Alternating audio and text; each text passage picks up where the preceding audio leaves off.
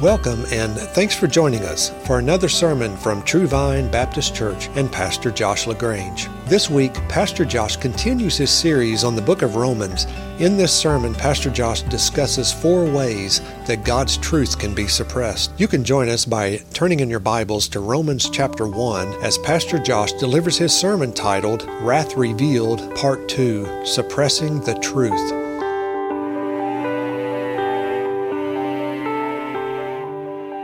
Romans chapter 1. Romans chapter 1, as we continue to work through what is this great and glorious explanation of the greatest truth God has revealed, message that the Bible calls the gospel. Romans chapter 1, we're going to read verses 18 to 23.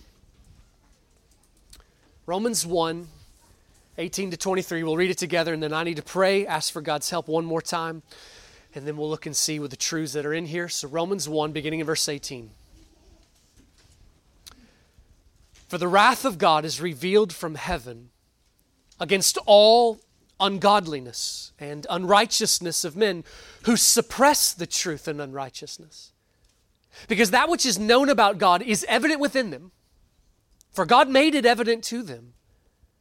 For since the creation of the world, his invisible attributes, his eternal power and divine nature, have been clearly seen, being understood through what has been made, so that they are without excuse. For even though they knew God, they did not honor him as God or give thanks, but they became futile in their speculations, and their foolish heart was darkened. Professing to be wise, they became fools and exchanged the glory of the incorruptible God for an image in the form of corruptible man and of birds and four footed animals and crawling creatures. All right, if you will bow with me and let's pray. Oh, our Father, God, we come to you before this incredibly sacred act that we're about to take part in. You, the living God, have spoken. God, you have given us the message, you have given us the truths that you want us to know, the truths that we need in order to be right with you. God, you've made your word to be supernaturally powerful so that what happens whenever we read your word is not like reading anything else. Your word transforms, your word changes, your word awakens, your word gives life. And so, God, we're asking that all of the glorious things that your word is powerful to do, God, that you'll accomplish in this time. Father, please send your spirit, Father, to cast light on your word. Lord, that we'll understand it, but God, also that we'll pay attention to it. Father, it's such a temptation as we sit here to just think about all the other things going on in the world and to miss benefiting from this time. So, God, I just ask that you will do special things here captivate us, grip us with your word, O oh God. Father, we are undeserving of every grace, but we're asking that you will show us kindness, that we will be changed, transformed, awakened, strengthened, encouraged, convicted, Lord, brought nearer to you in this time. For your sons and daughters who are in this room, those who have trusted in Christ, already walking with you. God, I pray this will be a day that we are both challenged but also grown. Father, bring us farther in the knowledge of your truths and in knowing your truths, God. Bring us on to greater obedience. But Father, I, I pray for any in the room that has not yet turned, not yet come to you not yet called out to you to be saved as you call us to do, Father. And I pray that today would be the day that they are brought to be right with you, forgiven of sins, adopted into your family, given the promise of eternal life. Please, God, be at work in this time for the glory of your name. One way or the other, you are going to be glorified in the end. I ask, God, you glorify your name right now in this room. Lord, that we would be a people who bow to you in joy and worship you. Have mercy on me to preach. Bless all of us, O God, as we hear. We pray these things through Christ. Amen. Uh, different creatures react differently to the light. If you ever go catfishing in the summertime, you set up a lantern. If you sit yourself right underneath that, you're going to be tormented that night of all the bugs flying in your face, breathing them in, and a, a moth will just drive itself mad, beating itself against the, against the glass, trying to get to that light. But on the other side, if you've ever walked into a musty basement or a gross bathroom and flicked on the light, you see some creatures reacting in a different kind of way. You'll see cockroaches scurrying to get away from the light. They hate the light. They love the darkness. They thrive in the darkness. We've got a bit of a metaphor there. Scripture says that every one of us in this room this morning, every human, will react differently to the light. Some will imitate those who want to go towards the light, some will be like the cockroach scurrying to try to get away from it. But you're going to react in some way to the light, to the truth of what God reveals. Now, if you're a follower of Jesus Christ, which, which means you have heard the message of Christ that you must be made right with God, forgiven of sins. If you have turned away from rebellion to God and you've come to bow your heart to Him, trusting in Christ, actively following after Him, then what Scripture says is there is a way that, in the, the greatest way, you have already come to the light. There are still some ways we're tempted, lesser ways smaller ways to run from the light. Scripture says, though you walk in the light now, there was a day when you didn't. We imitated those who run. And another way that Scripture will talk about this, this fleeing from the light, it referred to it as suppressing the truth. Now, we began last week to walk through this section of the book of Romans where a a, a, a long and kind of complex argument is being laid out here in order to prove some things, in order to show some things. And we began last week to kind of talk about the outline of the section. Verse 18 of chapter 1 begins a section that carries us through all the way through chapter 3, verse 20, this argument being formed. Verse 18 is telling us that the wrath of God is being revealed. That God is already, even now, on this earth, already showing his wrath, already pouring out his wrath. And the text goes on to even say some of the specific ways that that is happening. But verse 18 begins to answer this question of if somebody were to say, well, okay, God, you're, you're pouring out wrath. Why? Why are you doing this? A really quick answer could be just the word sin or evil. But what God is doing is God is explaining this fully laying out an argument so that if you read it and you pay attention, there's nobody who will honestly be able to lift up an excuse to God and say, Well, I didn't really know, or it doesn't count because of this right here. No, no. Uh, an argument is laid out to show all humanity, all nations, all souls stand guilty before God. There's something that we need. There is a grace that we need from God in the forgiveness of sins. The next two full chapters are going to give the overview of the why, how all souls have rebelled against God. And so, what is it? Verse 18 began to explain the wrath of God is being revealed against all ungodliness and unrighteousness. The ungodliness there was referring to, this isn't a real English word, but unworshipness, all the ways that we rob God of honor, of glory, of love, of reverence, of worship that He is due, and then also all the unrighteous deeds that we participate in, all of the specific acts, ways that we wrong one another. And then there's a little phrase tacked on to the end of that verse, if you notice it there. And this is a this is a phrase that's tacked on to refer to all. So, chapter 1 begins to address those who do not have access to the scriptures. Chapter 2 is going to get into the religious people. Even those who may walk around this world with a bit of self righteousness. Scripture is going to show that every soul is in need of forgiveness. And this phrase is tacked on to say this all humanity has suppressed the truth. So, what does that mean? What does it mean to suppress the truth? Well, that's primarily what we're going to think on today. So, some Sundays we work through a whole passage, multiple verses, and there's an outline with multiple points. But then some Sundays it's helpful to just take one truth and just try to really deeply think on that one truth to try to fully understand. And that's what we're going to do today with this phrase, suppressing the truth. Because I, I want to submit to you if we will understand this truth, we're going to understand the world with a greater clarity than we ever have.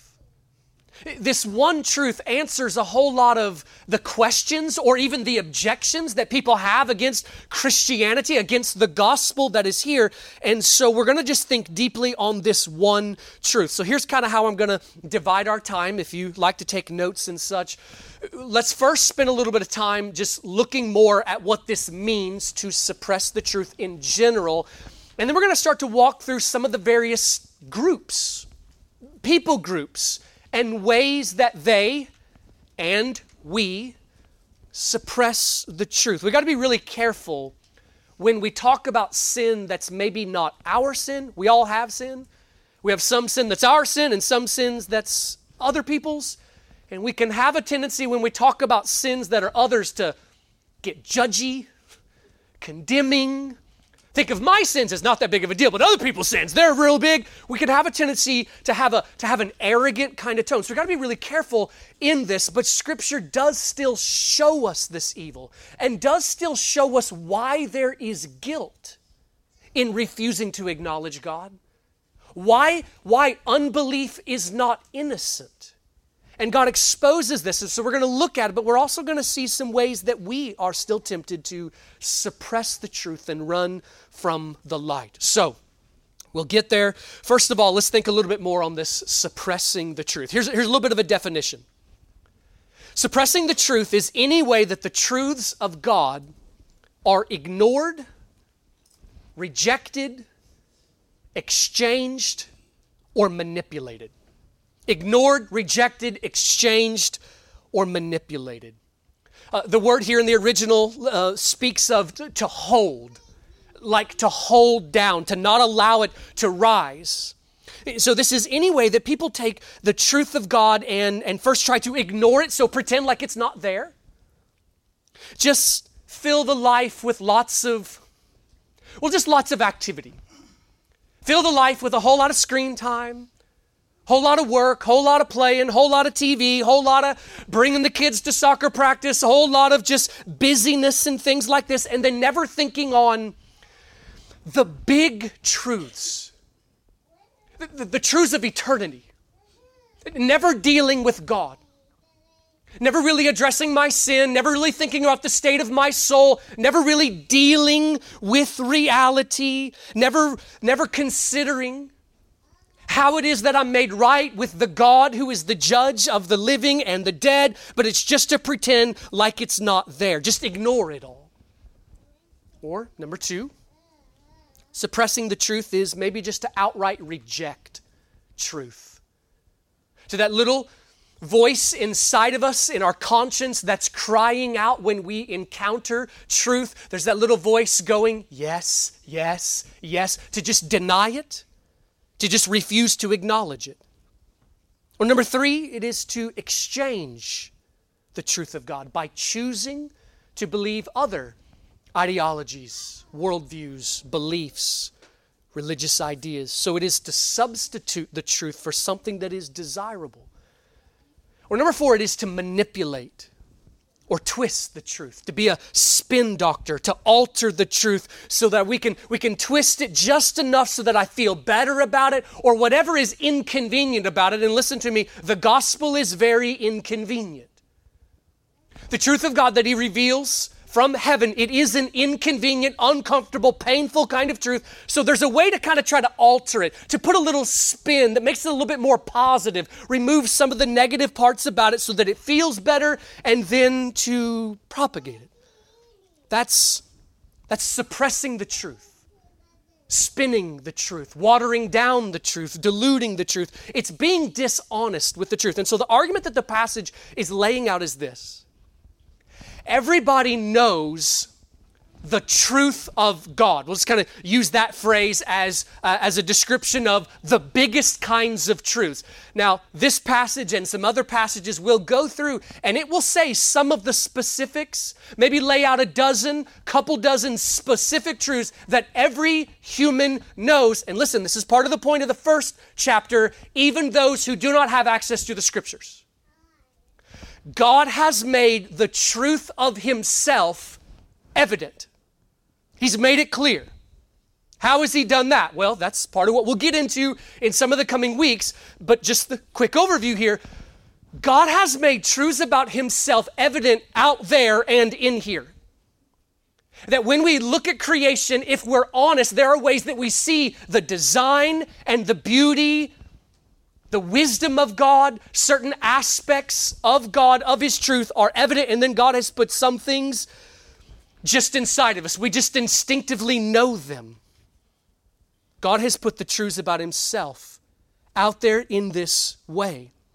And so, what the text is arguing is that God has made the truth of Himself clear, but instead of embracing those truths, instead of being honest with the truth and coming to God with a humble heart that seeks Him, all mankind has suppressed the truth. And they will do so until the new birth. Flip over to John 3 with me for just a second. Look at Jesus address this. John 3, find verse 19. In John 3, verse 19, read, read a little section here. It says this This is the judgment that the light has come into the world, and men love the darkness rather than the light, for their deeds were evil. For everyone who does evil hates the light and does not come to the light for fear that his deeds will be exposed. But he who practices the truth comes to the light so that his deeds may be manifested as having been wrought in God. Now, in that passage, the light that's being referred to there, this is Jesus. So this refers to all of the components of the gospel, all those truths that are a part of that main message of how we are made right with God through Christ. But the way that Jesus explains this applies to the most basic truths of God. Why do people run from the truth of God? And even us Christians, why did we at one time? Why would we run away from the truth? Friends, being confronted with the light exposes some painful things. The truth of God's word exposes the uncleanness of our hearts. The gospel throws in our face what is perhaps the most painful truth you and I will ever have to deal with. You are evil, and so am I. You are unrighteous. You are unclean before the holy God. There is a heaven, and you do not deserve to go there.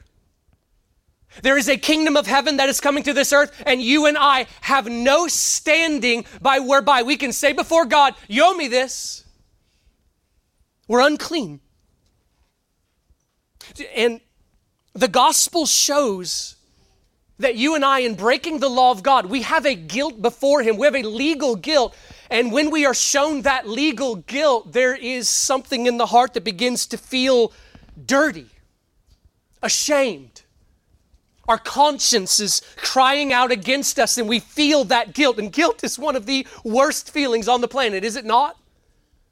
It's been said that if somehow humans could figure out a way to shut off guilt in their brains, all of psychology would come to an end that a lot of the, the yearning, the groaning, the searching, the hungering that goes on in our lives is this lusting, this raging desire to somehow alleviate the guilt that we feel. And so, somehow, some way, every human comes to some kind of belief that makes them feel okay.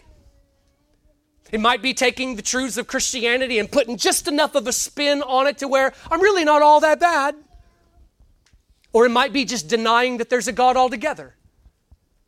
But somehow, some way, the heart deals with guilt. And that's really uncomfortable. The gospel throws in our face this guilt. Now, The greatest news in all of the cosmos is that God has given a way for our guilt to be cleansed that not only the legal guilt that we have to be taken away, but also for our consciences to have peace, for the living God to say to you, You're my sons and my daughters. I no longer look at you like that. I've accepted you in Christ. So God gives us the answer and the remedy, but first, we don't understand the remedy until we understand the bad news and the fact that there is a guilt. But when we are confronted with the gospel, our flesh, that sinful part of our hearts, has a natural tendency to want to run away from the light. And so, so listen, here's what the passage is arguing God has given enough light to every soul, and this is where we got to be really careful because we could really get wrong here. God has given enough light that every human knows of God knows they need God and has enough to want to search out for God. And if they search for God, if they follow the light they have been given, they will be given more light. Do not misunderstand this, friends, because we got to be really careful here. The scripture teaches that every person must trust in Christ in order to be forgiven of sins. Yes, even those who do not have access to the Bible. I know that opens up this whole other can of questions, and it is a lot of times people's objection to the gospel. This passage is going to deal with that. Just not yet. We're getting there. But what the text is showing, every person has been given enough light to know they need God and to know they ought to search for Him. And God gives the grace that every person who searches for Him is given more light. But here's the point Jesus is making the problem with why humanity doesn't honor God is not that they don't know. It's not that there's not been enough light. The problem is what we do with the light. And so let's talk about how some various groups suppress the truth. The first way we'll look at this, the most obvious way to suppress the truth about God is with outright rejection that there is even a God, atheism. Outright rejection that there is even a God. Modern atheistic naturalism, so okay, so naturalism is that belief that all that exists is what is natural, okay, so nothing supernatural. It claims that they're all just trying to be objective, just weighing the evidence. We're just going where the evidence leads us.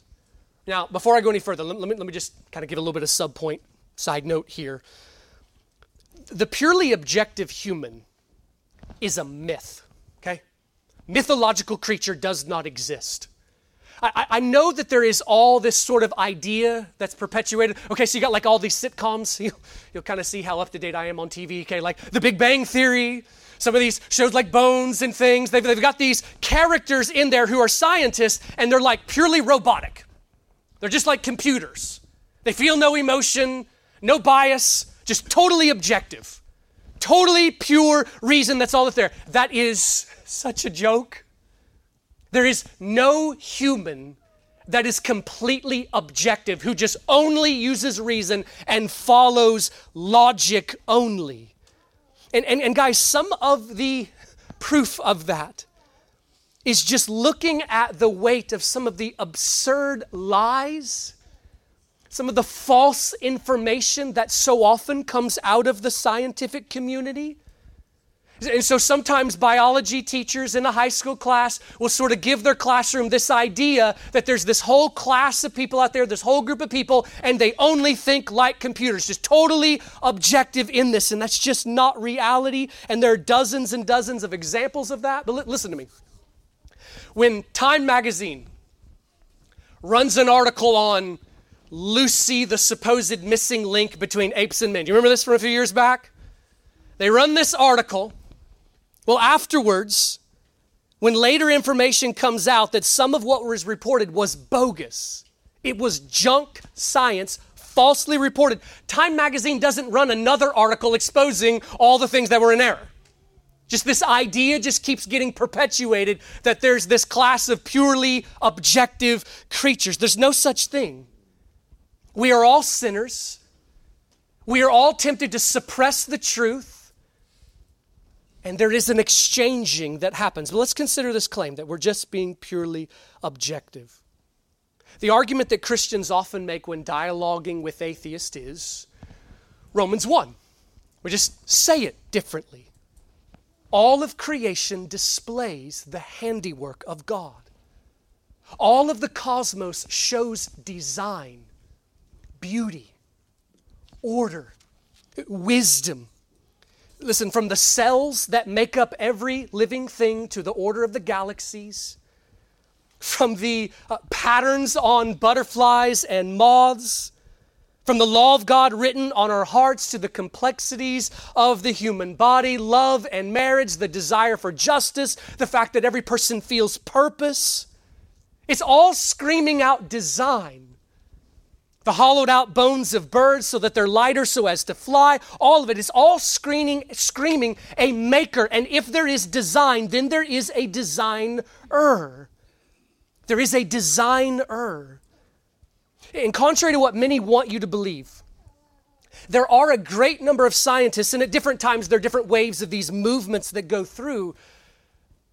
A growing number of scientists, molecular biologists, astrophysicists, mes- medical doctors, etc., etc., who believe that the atheistic naturalism theory is absurd that Darwin's theory about macroevolution, because we all believe in adaptation, but his theory on macroevolution, the Big Bang, and then all of this is absurd and illogical. And friends, there are even certain branches of the sciences which see an increasing number of Christians growing in them. One of them is molecular biology. That's those who study the world and the makeup of molecules and even build molecules. And some of them, what they say is, what they see, the deeper that they go, the more design they see, which makes this idea of no creator seem completely absurd. For a few decades now, there's been these movements of the intelligent design movement or the design theory movement. You may have heard of some of those, but there's also this whole population of scientists who aren't a part of these movements. They just see design and they're acknowledging it. And there are hundreds upon hundreds of specific examples all over the world, all over the cosmos of design. We don't have hundreds and hundreds of minutes, but think of one right here. There's, there's one argument, it's referred to as irreducible complexity. Sounds really complicated, but all it is is just saying this that there are certain parts of this world that are designed in such a way that they're complex, and if you remove even one part of them, the whole system doesn't function. Okay, take your eyeball. Okay? Your eyeball is made up of 10, nice round number, 10 different parts cornea, the pupil, the iris, the lens, the vitreous humor, the retina, the sclera, etc. You've even got blood vessels that are all pulling it all together. But here's the deal all 10 of those parts have to be present and in the exact arrangement for you to see. If you're born and you have nine of those parts, you don't see. If you're born with all 10 parts and they're not in the exact arrangement that they need to be, you don't see. And so the argument that a lot of scientists are bringing up is look, it seems pretty obvious that this was created all at once and functional. The idea of a slow process of small adaptations where the cornea then grew and then later the iris and all of this kind of stuff, it makes no sense because it all has to be present for it to be functional. If you love this kind of thing, there are just dozens and dozens of more examples. All of the universe screams design. And listen, we talked about like a complex example of the eye, but all over the world, there is a reason why, in every single culture, even if you go to the jungles and encounter a tribe that has not had contact with the outside world, there is still worship, understanding of afterlife, understanding of a coming judgment, a, a, a, practice of justice, all of these things, God has put these things instinctive in the world. All of it cries out design. In fact, here's, here's a quote from Richard Dawkins. Uh, Dawkins is probably the world's leading spokesman for naturalistic evolution. He's written some books like The God Delusion, and if you engage in this world at all, okay, you are going to deal with Richard Dawkins' works. But here is Here's a quote from one of his works Biology is the study of complicated things that give the appearance of having been designed for a purpose. Okay, this is a guy who doesn't want to see design, and he says, mm, can't help it. Whenever we go deeper, we see design. And that's one of the points I want to kind of ring home here. Sometimes when that college biology professor stands in front of a class, he kind of gives this idea that, you know, look, some of you little imbeciles right now believe in God. I pity you. But if you go deeper and you really start to study, you start to see no evidence. But actually, what we find is this the deeper we go, the more understanding we have, the more design is shown. Here's a quote from Francis Crick, co discoverer of DNA. By the way, there's a whole whole awesome study there. DNA was kind of a game changer in terms of showing design and such uh, that is there. Uh, we'll talk about him more in the coming weeks. But Francis Crick said this Biologists must constantly keep in mind that what they see has not been designed, but rather evolved. In other words, what he's saying is, I know when you study this, you're going to see things that really look like design, but we got to stay true. Okay? We got to resist. Like, I know you're being drawn into this way to acknowledge design, but we got to stay true to our theory. Do you see the insanity of this?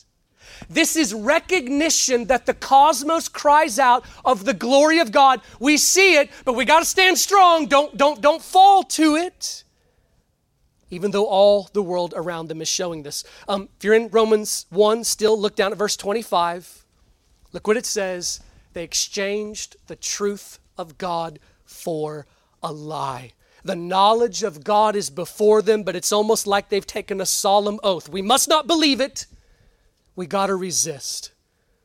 That is probably the most blatant form of disregarding the truth of God, to just simply reject it. Let me just say one more thing, real quick, about atheistic naturalism before we move on. If you look at all the categories of life, if you, if you were to break down all of life into areas, atheistic naturalism offers an explanation, and it's a, and it's a sophisticated sounding explanation, but for only one area of life. Basically, just how the natural order functions. And that's it. And all of these other big areas of life, it has no way that it gives, you know, even at best, a satisfactory answer, and it's even contradictory to other areas of life. When you start to consider things like the law of God written on our hearts, that all humans have a moral code, love and marriage and caring for the weak and why every human feels a purpose. Naturalism has not only has nothing to offer in explanation it's actually in contradiction to these things. It offers an explanation of simply one area of life. And you have to be suppressing other areas of reality in order to accept this. The, the clearest suppression of the truth of God is outright rejection. Well, secondly, here's maybe the next step down. Romans 1 goes on to describe the suppression of the truth as those who, look, look at verse 23 back in the text, exchange the, tr- the glory of the incorruptible God for an image in the form of corruptible man and of birds and four footed animals and crawling creatures. If atheism is the most blatant form of suppressing the truth, then here would be the next step down. It is to recognize there must be a God, but choosing to worship gods, or rather ideas of gods, rather than the one true and living God. So, paganism. Paganism is the worship of false gods. And, and let me pause here for a second, just make this point uh, uh, clear as well.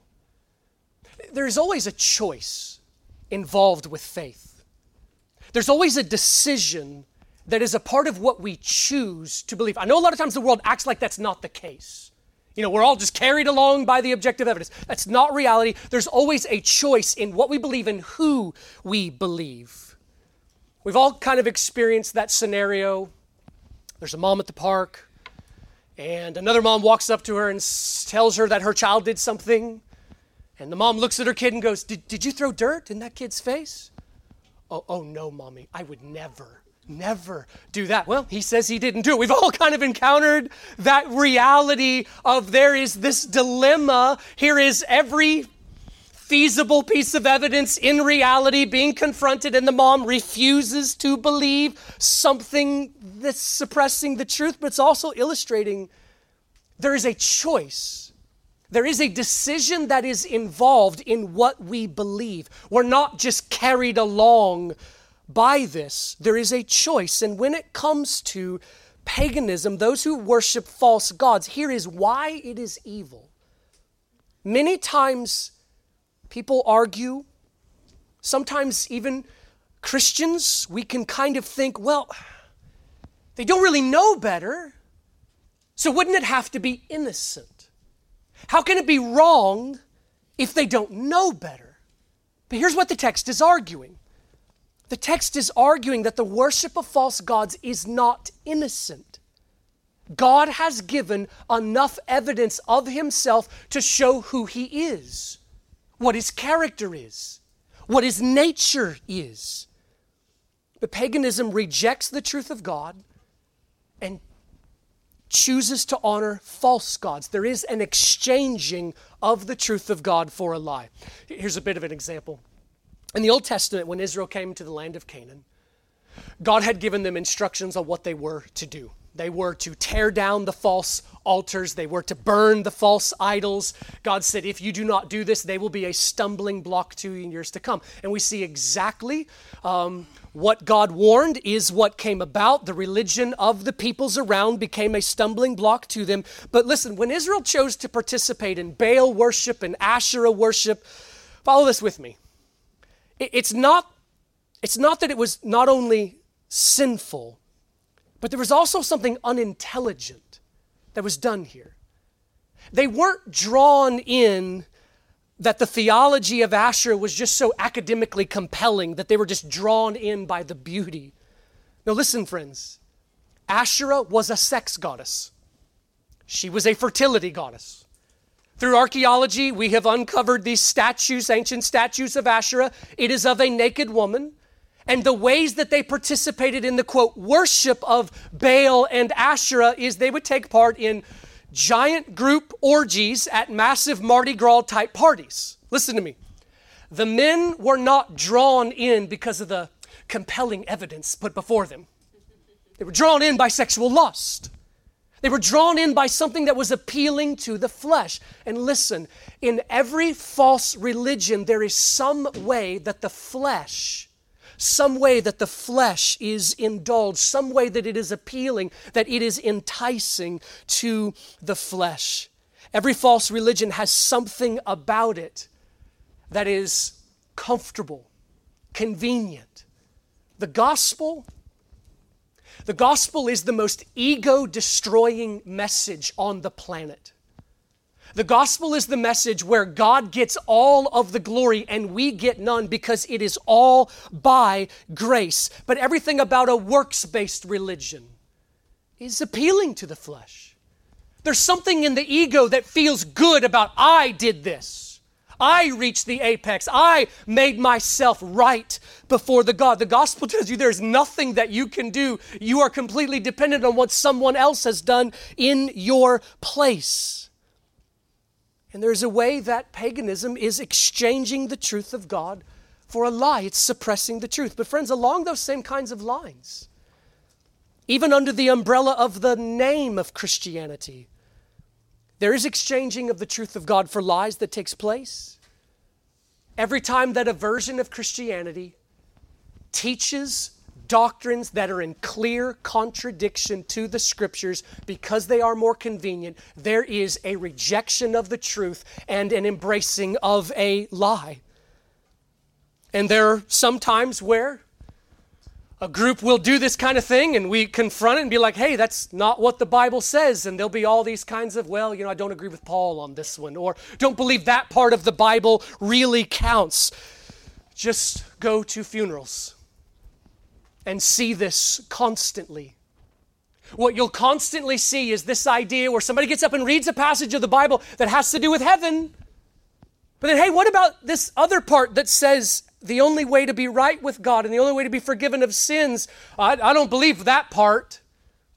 That's not only sinful, here's part of the point it's not accidental, it's not innocent. It is a contradiction. It is a rejection. It is unintelligent to pick parts of the Bible, reject other parts. That is an exchanging of the truth of God. That is spin doctoring. That is altering the truth of God. And friends, you and I are tempted in these kinds of things as well. You who have embraced Christ, you've believed the gospel, we've come to the light there are lesser ways that we have a tendency to do this. Do we not occasionally come to a passage and not fully receive it? Do we not occasionally kind of come up with some excuses of why I can wiggle out of this command and it doesn't really apply to me? Well, you know, it's okay for me to, you know, because of this situation. Well, God knows where I am, God knows what I meant, or I don't like my wife, my husband's an idiot. That's why it's okay for me to. All of these ways that commands of God get wiggled out of, that is suppressing the truth. So, what about you? Christian, what about you? Let's resolve ourselves to come to the Word and bow to it like it really is the Word of the living God. Let's resolve ourselves to do James 1 22, be doers of the word and not merely hearers who delude themselves. It may be, Christian, that the main application you and I take away from it this morning is to repent of ways that we have suppressed the truth in our lives. Maybe even asking God to show us some of those areas that we have wiggled out of things He said. But what about you this morning who has not responded to the gospel? What about you who have still never specifically turned from your sins, trusted in Christ? If you've never specifically prayed to tell God that you trust in Christ and you want to be saved, you want to be forgiven of your sins, what is your reason why you haven't? If I got to have a conversation with you and I got to ask you, what's, what's your hangup? Why will you not?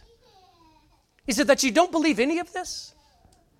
Is it that you don't believe Jesus is the Son of God? Is it that you don't believe that He really is Lord of heaven and earth? Are you assuring yourself of some parts of the Bible? Oh, I'm sure I'll be fine. I'm sure I'll be in heaven, but rejecting other parts? Where have you suppressed the truth? Because make no mistake, friends, God doesn't lie and He doesn't exaggerate when he says that every soul must come to him, every soul must be saved, every soul must repent of their sins, trust in Christ in order to be adopted by God, he's not exaggerating. That's not for some kind of dramatic effect. Friends, we bow or we burn. We bow the knee to King Jesus. We acknowledge him as Lord and Savior, or you find yourself amongst a crowd of other suppressors of the truth. Don't run from the light. Come to Christ. And if you want to do that today, if you got questions about that, just find me after the service is over.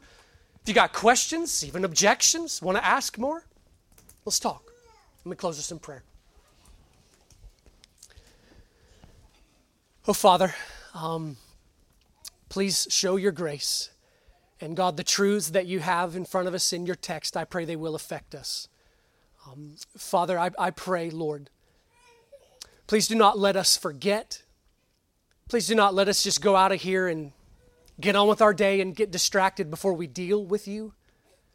Father, I pray for any soul in the room that has not yet come to you, that thus far has run from the light. God, I just pray that they won't be able to run any longer that they will get honest before you.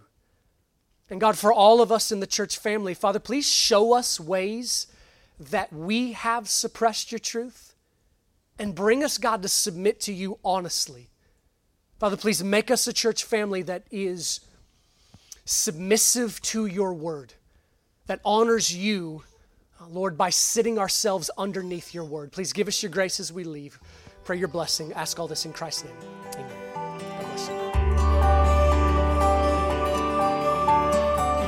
Thanks for listening, and we hope you enjoyed Pastor Josh LaGrange's sermon titled Wrath Revealed Part 2 Suppressing the Truth. Tune in again next week as we continue through God's Word at True Vine Baptist Church. We also invite you to like our Facebook page, follow us on Twitter at TrueVineIND, or visit our website at true-vine-baptist.org.